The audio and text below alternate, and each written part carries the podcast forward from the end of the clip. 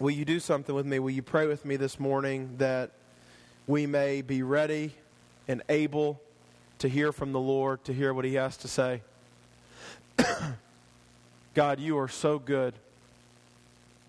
Lord, even uh, in our sicknesses and even in our illnesses, Lord, you are good.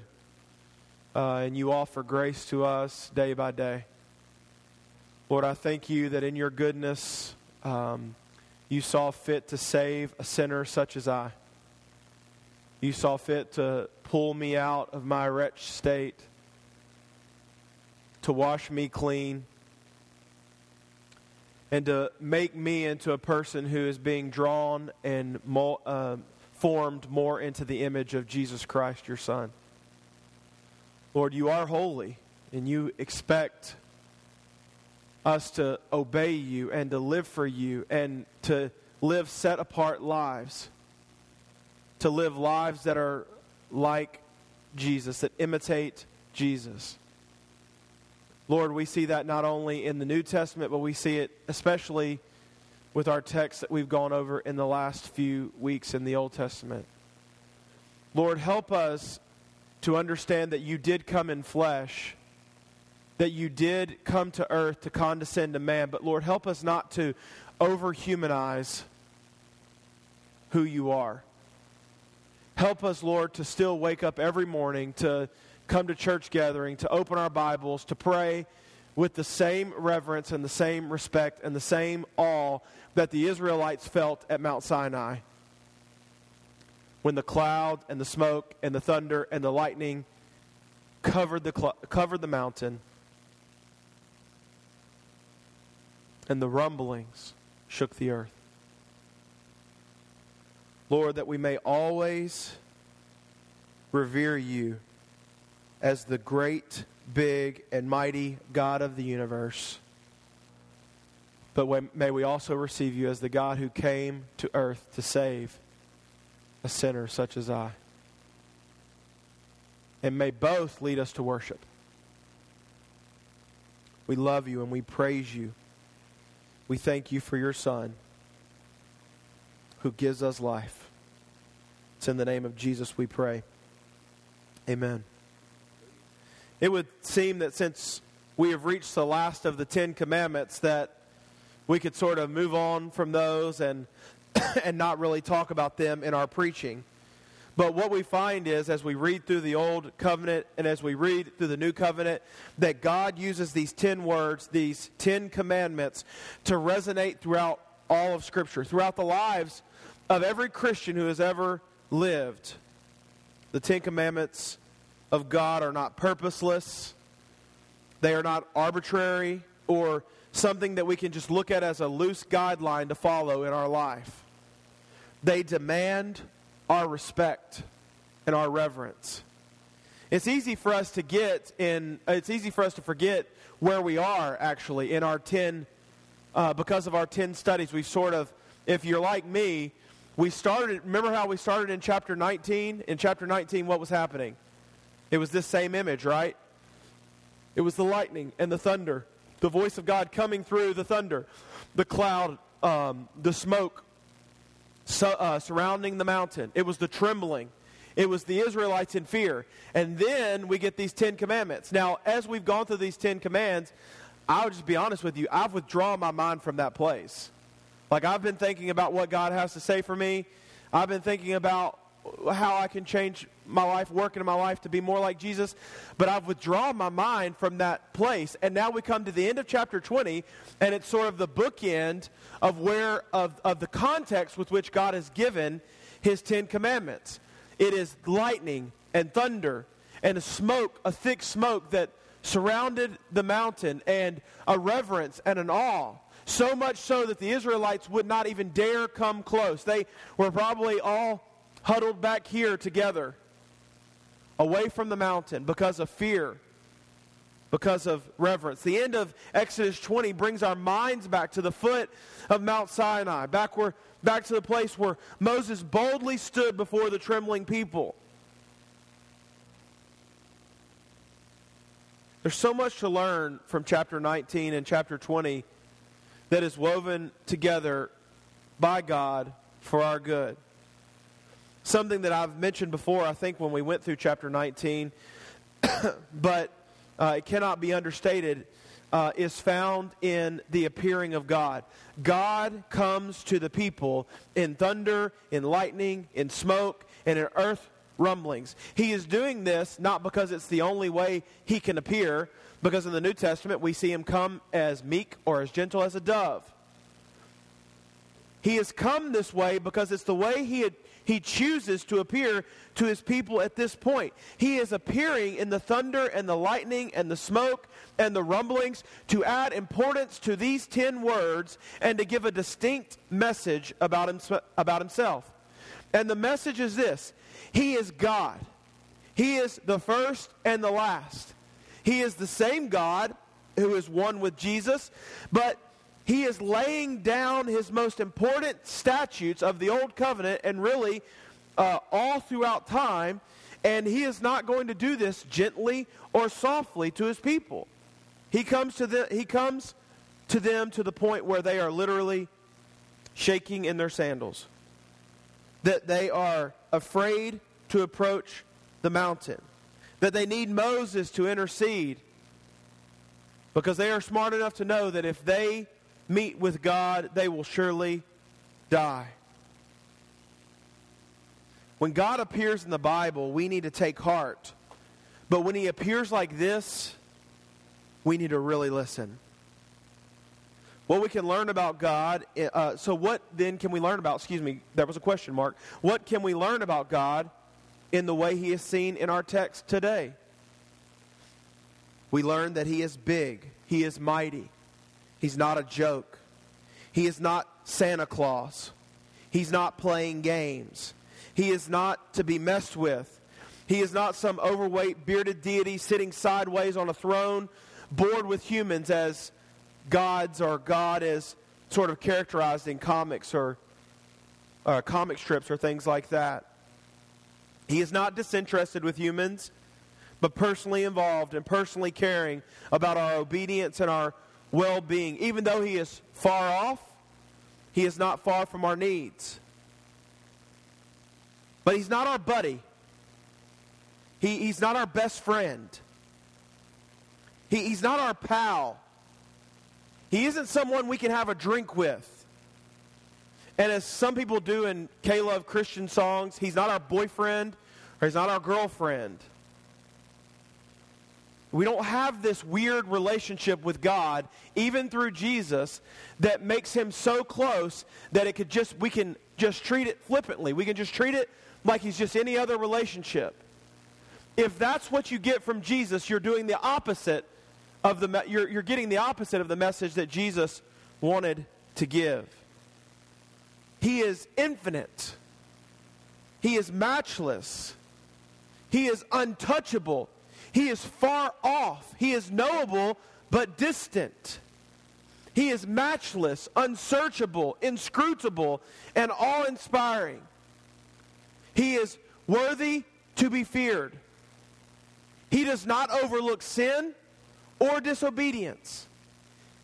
He even says this of himself. He is not slack concerning his judgment, as some people consider slackness.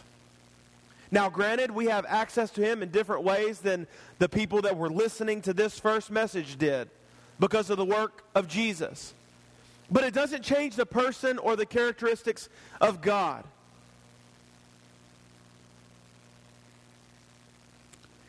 And the problem here that I see is that in an attempt to know God and draw closer to Him, we often humanize God. We bring the infinite down to such a small level and try to analyze and dissect him when he is far above our self ascertaining or whatever you want to say.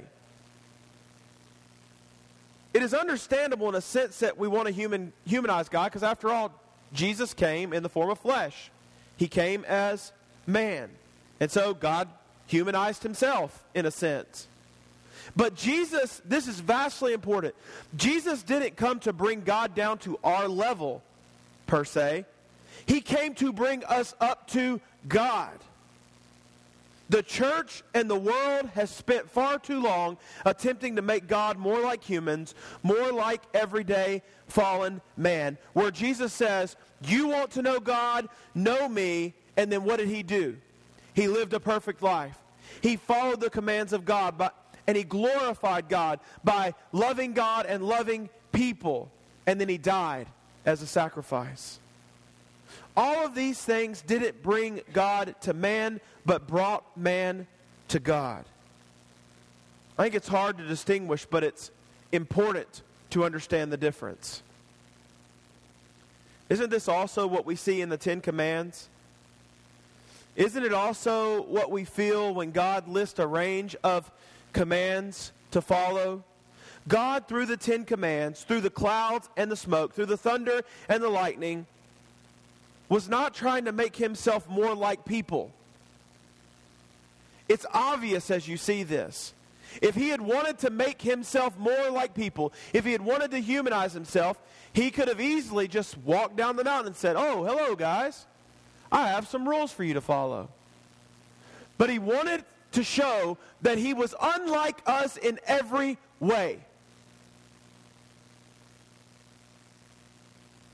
And if we are to be like him, it's because he brings us to him, not because he comes down to our level.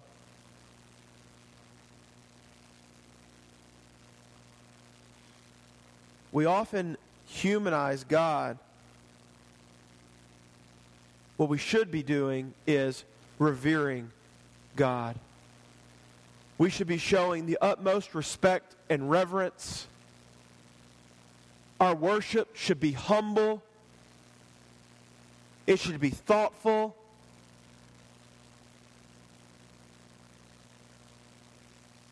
And only then is it beginning to be God honoring. The Ten Commands, as you've seen over the last few weeks, the Ten Commandments, did it make you feel like after you read every command, did you think, oh, I'm closer to God? No, after we read and studied every command, you probably thought, man, I have a lot of work to do. Because the Ten Commandments were not intended to show you how close you are to God. They were intended to show how great and holy God is and how far off we are. There's a reason for that. There's a reason for that. And we've talked about it a million times, and we'll talk about it again. How do the Ten Commandments and the way God appears to his people then bring us closer to God? It's, an, it's one thing to say, they, these commands and the way God appears, it's showing us how far off he is. But it's another thing to attack it and say, how do we get to God then? How do these Ten Commandments and the way God appears show us how he brings his people closer to him and not how God is humanized. I have three today, and I want you to sort of write these down. There's a few subpoints. We'll go through them on a Brice time scale relatively quickly. The first is this the Ten Commandments and, the appear, and God's appearing bring us closer to God in reverence because they instill in us a healthy fear of God. They instill in us a healthy fear of God. Look at verse 18. Now, when all the people saw the thunder and the flashes of lightning and the sound of the trumpet and the smoking, uh, the mountain smoking, the people were afraid and they trembled and they stood far off. the reason that God appeared this way and the reason that God established these Ten Commandments is because in us He wanted to establish a healthy fear of who He was. A health is a healthy fear of His nature. Martin Luther distinguishes two types of fear as he's trying to understand and lay out what God meant, what it means to fear the Lord. The first is a servile fear, servile, S E R V I L E. And the second is a filial fear, F I L I A L, F I L I A L, fear. Servile is the fear that a slave would have for a wicked master, or the fear a prisoner might have for his torturer or executioner. Filial is derived from the Latin word that comes from family and would more relate to the fear that a child has for his father. Some of you might have seen it a minute ago with me. Uh, Ellie was doing something and it wasn't necessarily bad, but I did this and she stopped. That doesn't happen all the time, but it's really nice when it happens in front of y'all because y'all think it does. it's a fear of a family maybe a child, uh, the fear that a child would have for a father. He has fear of disappointing or displeasing his father. Not because he is fearful of him in a, in a way that he's worried about abuse or, or even punishment, because eventually it grows past that, but because he respects him and would hate to disappoint or let him down. The fear of the Lord, then, is a sense of awe and respect for God because of his majesty and because of his power but also his love and his care. A sense of awe and respect for God because of his majesty, because of his power, and also because of his love and care. A concern not only for the approval of God, but also to not take to not make light of all of the big things that make him God. We are commanded all throughout the Old Testament to fear the Lord. That the fear of the Lord is the beginning of wisdom. And then in Philippians, we are told to work out our salvation with what? Fear and trembling. In Hebrews, we are told that God is a consuming fire to be worshiped in reverence and awe. This is, the, this is a fear of who God is and what he can and will do. But this is not a servile fear that flinches every time we make a mistake or worries that God will throw us away because of our sin. This is a filial fear that comes from being a child to a larger than life figure who will punish us in order to keep us and will not cast us out. This is a fear that causes us to draw that causes us to draw closer to God than to push him away. After all, the Bible says that perfect love casts out fear. This is a fear that is understood within the context of the motivations of God's will. That is his deep and unending love for us. Moses seems to be thinking about these two types of fear also, or he's schizophrenic. Moses says in verse 20, Do not fear, for God has come to test you, that the fear of him may be before you, that you may not sin. These words used in here in, for the word fear in verse 20, they're both the same word. Yah-Re. It's the same word. There's no distinguishing here. Fear can be something that controls you and destroys you, or it can be something that motivates you and refines you. Fear is strange because two people can look at the same thing and fear in two different ways. I've told you about my friend Billy before. Billy was six foot eight and 385 pounds in the first grade. None of that's true, but it felt like it. It felt like it. And Billy was not a bully. Billy was a defender of people. I'm not sure that I would have gotten into much trouble anyway, but Billy was around to make sure it didn't happen. Some looked at Billy with fear and trembling, knowing that if they messed with Billy, if they were on the wrong side of Billy, they knew what was going to happen to him. They were going to get beat up or set on or something. But I looked at Billy with a healthy fear because I knew he had my back. I knew we were on the same team. And I worried more about what he might do to others than what he would do to me. The fear from some caused them to hate Billy, but the fear I had for Billy caused me to love him and to be closer to him and to remember him 30 years later. Fear is a great motivator. And the right fear is one of the greatest motivators for Christians. We're led by fear in, in many things, right? We don't want to die early, so what do we do? We eat more healthy. We exercise. We go to the doctor. We take medicine. We take care of ourselves. We don't drink this or smoke that. Or maybe we're fearful of guns, so we we take safety classes, or we go and we practice shooting or handling them and taking them apart, and we keep a lock on them. We, we have fear in our lives that motivates us, that is healthy. We fear God in similar ways. We look at His majesty and His sovereign power. We see that there is none like Him, and we fear Him. Why is that? Moses says, Don't fear God in a servile way. Don't fear God in a servile way, thinking that He's come to just abuse you, thinking that He's come to just punish you because you've done wrong. But if you're going to fear God, fear Him knowing that if you respect and you revere Him, that it will cause you to obey Him.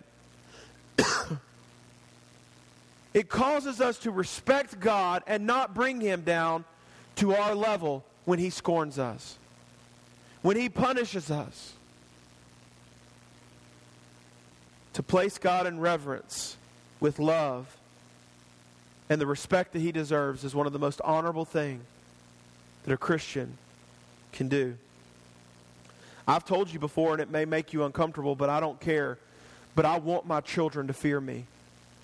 I want them to be in awe of my power. To know that if I say something, I mean it. I want them to know that without fail, I will punish them in a strong way every time they disrespect authority. Every time, without fail. Whether it's me or their mom or close authority figures, family, or even you guys, even church family. It may come across as harsh sometimes to you, but I will punish more strongly for my kids disobeying authority than for breaking social rules. So if my kids in nursery say poopy face or they punch one of the other kids, I'm sorry, we're still working on that. That's a part of it. Okay? Respecting others and stuff like that. We're, we're believe it or not, I'm teaching that. But it's more important to me, and personally, I lean harder into respecting authority, honoring their mother, honoring their father, than anything else. But I don't just leave it for them at, you will respect me or I will punish you. Every time I punish one of my children severely enough, we have a long talk about why. Usually something like this God put your mommy and daddy over you. We are your authority. And for right now, we make the decisions and we are your bosses. We are teaching you this way so that one day you can be successful on your own. I hate doing this to you. I don't like spanking you, or I don't like whatever it may be. We love you. But because I love you, I need you to know that you cannot treat your mommy this way or you cannot treat your daddy this way, or whoever it may be. Yes, I think my children fear me. And sometimes even me, who I feel pretty confident about my parenting style, sometimes I look at my children and I'm like, am I doing this wrong? You know, I mean, am I making, do they fear me so much that they're going to resent me? Like, I have those thoughts in my mind, even as confident as I am about my parenting style. But I will bet you right now, if you asked them who their favorite people in the world were, they wouldn't list five other names beside me, before me. They would definitely list their mommy before me and probably Bosie and Pocky, but they wouldn't list five other people before me. So I consider that a win at this point. I think my children fear me, but I think that they love me. And I bet when they're old enough to make the correlation, they will respect me in a different way and see on some level why I did the things I did when they were younger. I remember like it was yesterday, I had a moment like that with my father where I thought, I went from thinking, man, he was so hard on me. He punished me way more than he should have, to, man, he did not punish me enough. He should have, he should have done a lot more. That type of maturity, friends, can be used to illustrate spiritual maturity. As we grow, we see that all things work together for our good. That it really does hurt our Father more than it does hurt us. That if God puts a barrier, it isn't to keep us from enjoying life, it's to keep us from ruining it.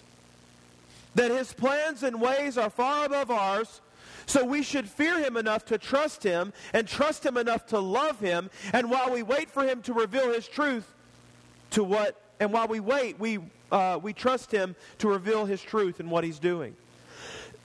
Even though it's great to know God and in a close and personal and present sort of humanistic sort of way, as we mature as a Christian, it's much more important that we know God as the all inspiring, singular, one and only God of the universe, who has the ability to give life, He has the ability, ability to take it away. And we follow Him in reverence and awe and a healthy fear.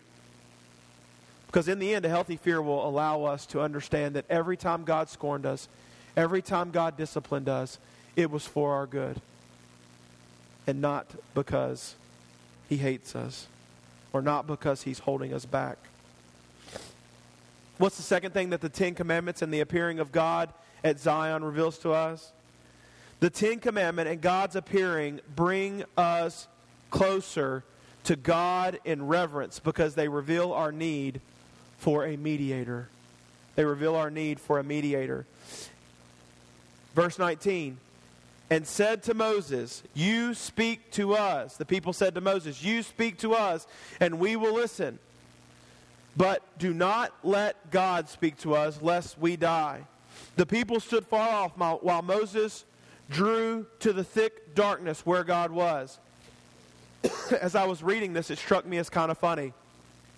The people say, Moses, you speak to us, but don't let God speak to us. Because if God speaks to us, we'll die. All right, Moses, go ahead up there. Mo- the people were willing to sacrifice Moses.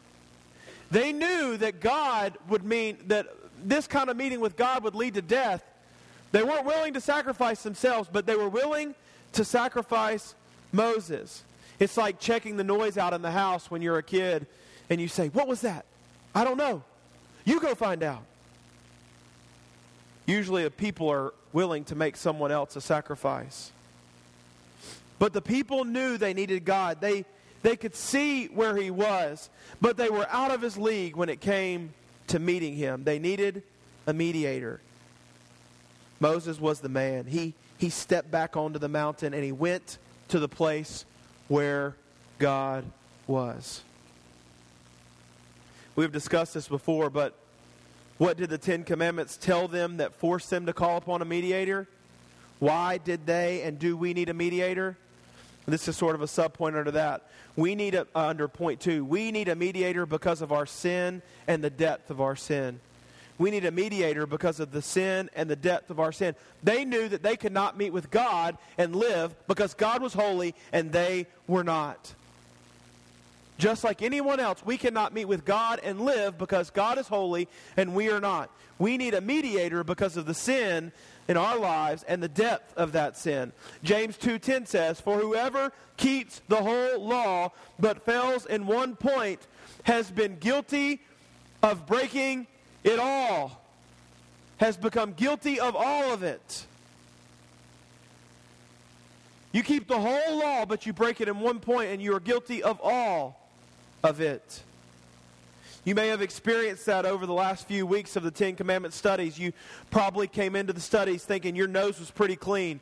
And then at the end of it, after the tenth, you were like uh, Paul when he says, I am the chief of all sinners. Because what God's Word does is it reveals to us our sin.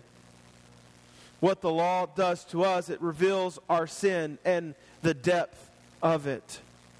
It shows our inability to meet with God and our need for a mediator.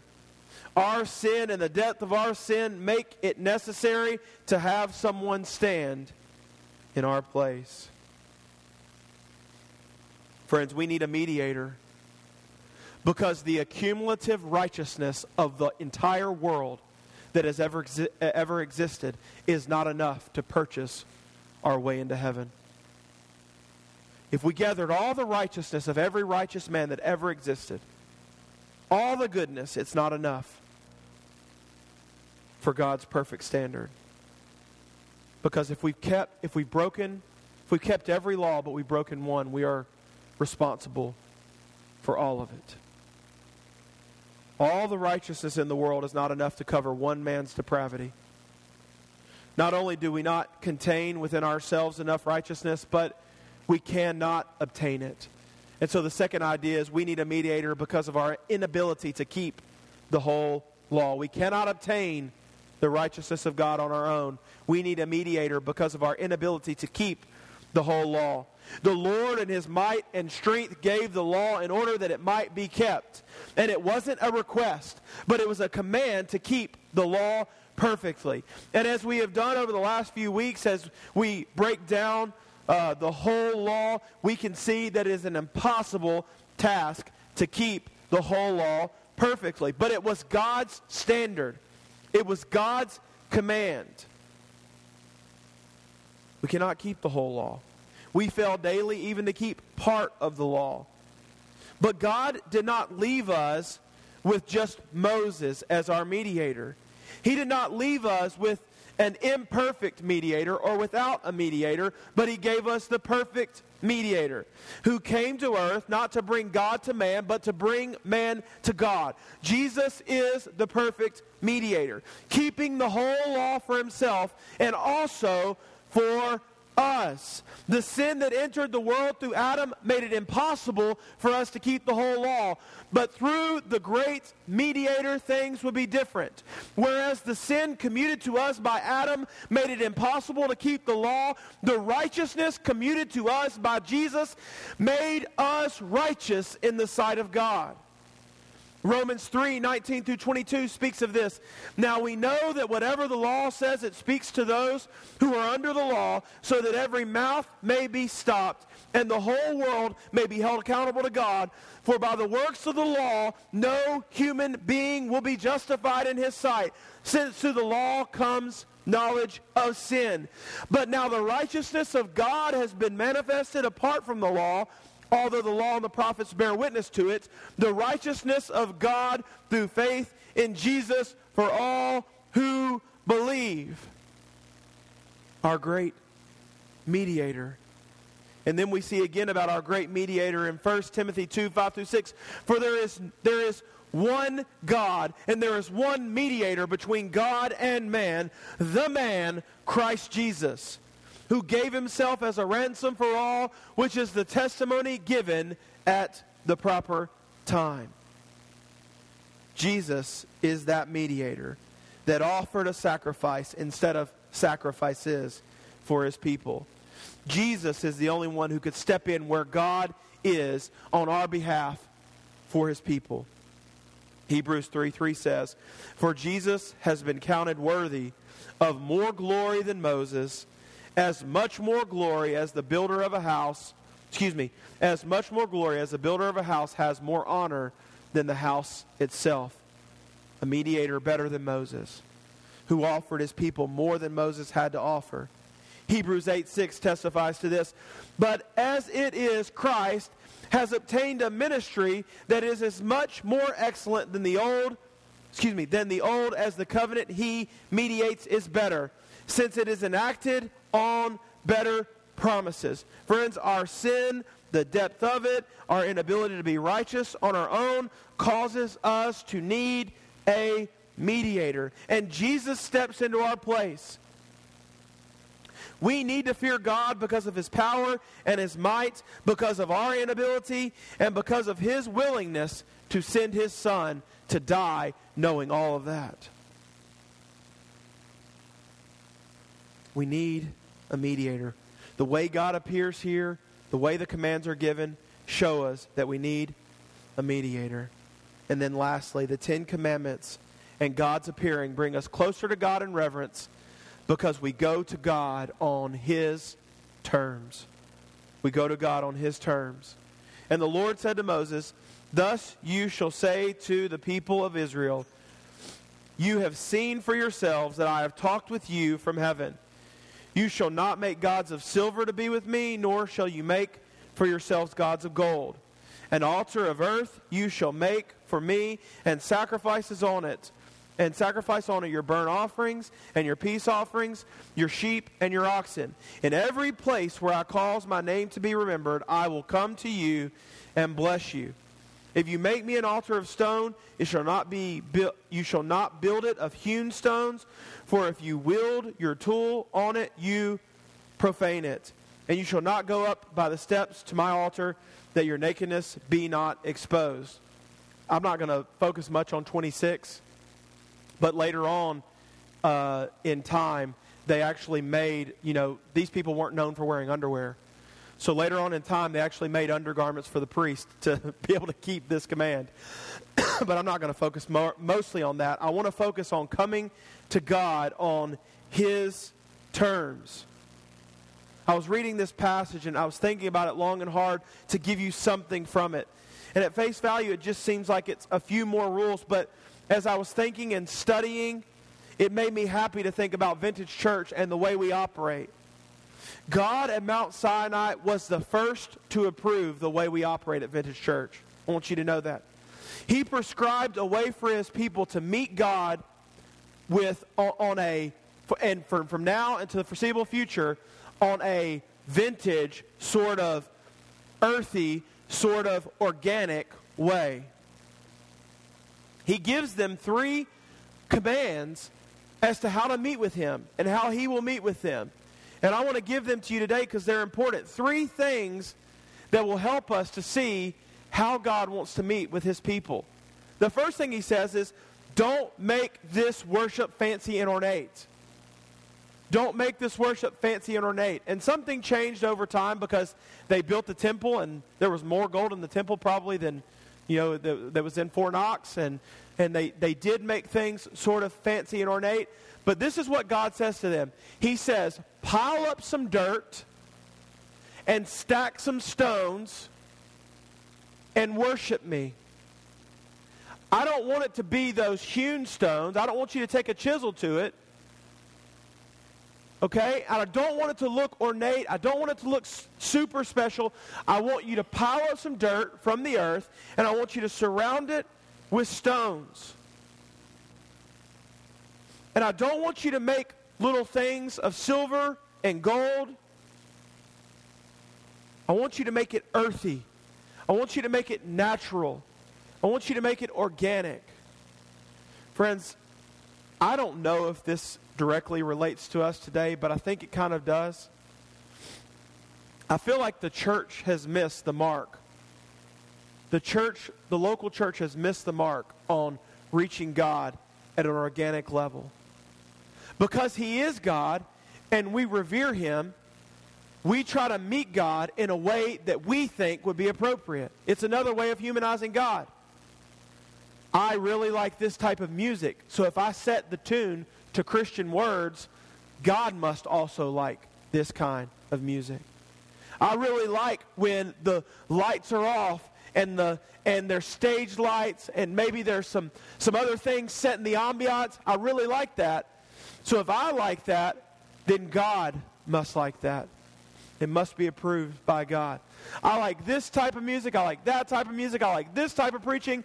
I like that type of preaching. If I like it, then it must be what God approves. But what God approves is this, friends.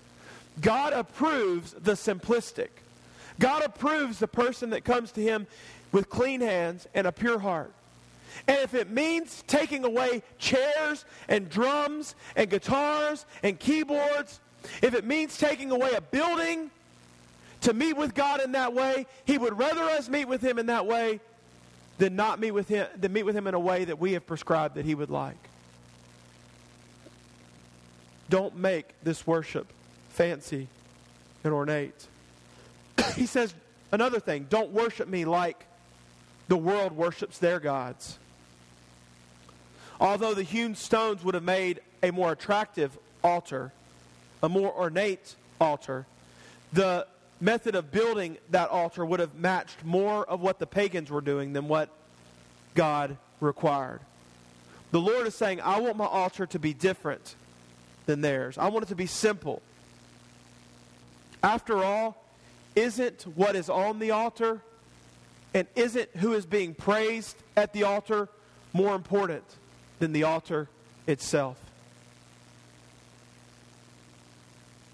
Don't worship me like the world worships their gods. Friends, I'm telling you, man, this could have been a this could have been a whole sermon. Because churches, lo, the local church has done so much to look like the world.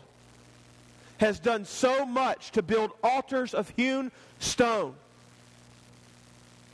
that we have missed the point of worship in general. Don't worship me like the world worships their gods. Then he says this Don't worship me with images, but worship me in the way I came to you. Look at verse 22. And the Lord said to Moses, Thus you shall say to the people of Israel, You have seen for yourselves that I have talked with you from heaven. You shall not make gods of silver to be with me, nor shall you make yourselves gods of gold. Friends, the Lord is not cautioning against polytheism here. He is prescribing people a way to meet with God. And Jesus confirmed this later in the New Testament when he said, There will be a time where you will neither worship on that mountain or this mountain, but true worshipers will worship in spirit and in truth. Friends, we will not a lot of the ways we express our love for God will come forth in a physical manner, but we are not intended to worship God physically. We are intended to worship God in the way that He first came to us. You saw the way I talked to you, He said. You saw the might and the power that I gave you. So, what does it mean to worship God in the way He came to us? It means to worship God in reverence and in awe and in honor of who He is. I will tell you the most frustrating thing as a pastor, and I know that it's hard, I know that it's difficult, but the most frustrating thing as a pastor is when he sees his congregation take this time or any other time where we meet with God so flippantly. And in the past, I haven't had the ability to express my feelings very well in that. So what I would do is I would uh, I would quit on people, or I would I would say, "Do you even care?" Or, or just you know, I still do that some because I think it's necessary. But I would quit on people. But now I see it differently. Now I see that we need people more than ever to come alongside each other, to not quit each other, and to show each other exactly what it's like to, to meet with God in reverence, in fear, and in awe. And instead of tossing people away when they don't meet that standard, we come alongside them and lift them up and help them. Because at one point, you too were the person that needed the hand up. At one, per, at one point, you were the person that was profaning the worship of God. And if that person is a believer, you can best bet that, it's, that at some point, maybe not soon, but at some time, they will repent and trust and worship God in the way that He has prescribed. Friends, our church service draws us to, draws us to God, but only if the worshiper is participating in a spiritual way, not just going through the motions. Scripture reading and prayer can draw us to God, but if they are rote and mundane, we will be left wanting. All of those things start at a spiritual level and not at a practical level. God's terms are that we worship Him in spirit and in truth. So, what do we do to worship God in the right way? What do we do? Maybe you find yourself not knowing or not understanding. I think we do what we've had to do over these last few weeks going through the Ten Commandment studies, we constantly examine the motives behind every Christian act. Friends, I will tell you, analytical people get a head start on you in this because they're constantly analyzing anyway. But we must constantly analyze and constantly see if our actions are honoring Christ or if we're just going through the motions. Another thing we must constantly do is pray that God would make our motives pure and our determination strong. That our motives to follow him would be pure and our determination strong. Another thing, never take lightly any act designed to meet with God. Whether it be church gathering or Bible study or prayer or a conference or just regular Bible reading, don't take lightly any act designed to meet with God. Friends, true worship is drawing near to God which seems like a task when it's the very voice of God that you fear. But God has made a provision for you. He has made a provision for me to draw close to Him. A cleft in the rock, a cornerstone to stand on. For right worship and a right approach to God, ultimately and really first, we must trust in Jesus. You cannot trust in yourself. You cannot trust in your strength or your power or your might to become more like God. You must sacrifice those feelings of self worth and independence. You must sacrifice those feelings of needing to do in order to earn God's favor, and you must trust in the work that Jesus has done. When we receive the righteousness of God, when we receive the love of God, when we, when we receive this salvation, then comes obedience to His will. Then comes reverence and worship. Then comes right living. Pray with me today. God, you are good. Lord, we trust you. God, we know that if we have any hope of meeting with you, if we have any hope of knowing you that it's only through the blood of Jesus Christ, our great mediator. God, that you would show yourself to us daily, that you would reveal your will to us so that we might know you more. As we come to this conclusion of our time today, where we spend time responding to you, Lord.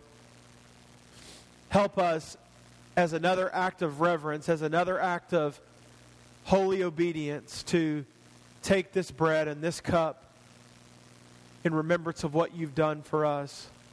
But not only what you did for us at the cross, but what your blood and your body being broken and poured out mean to us in our life today. Sanctification closeness, a deep relationship with you. Lord, we love you and we praise you. We pray that you would just be honored by our lives, be honored by our sacrifice, be honored by our reverence, be honored by our all.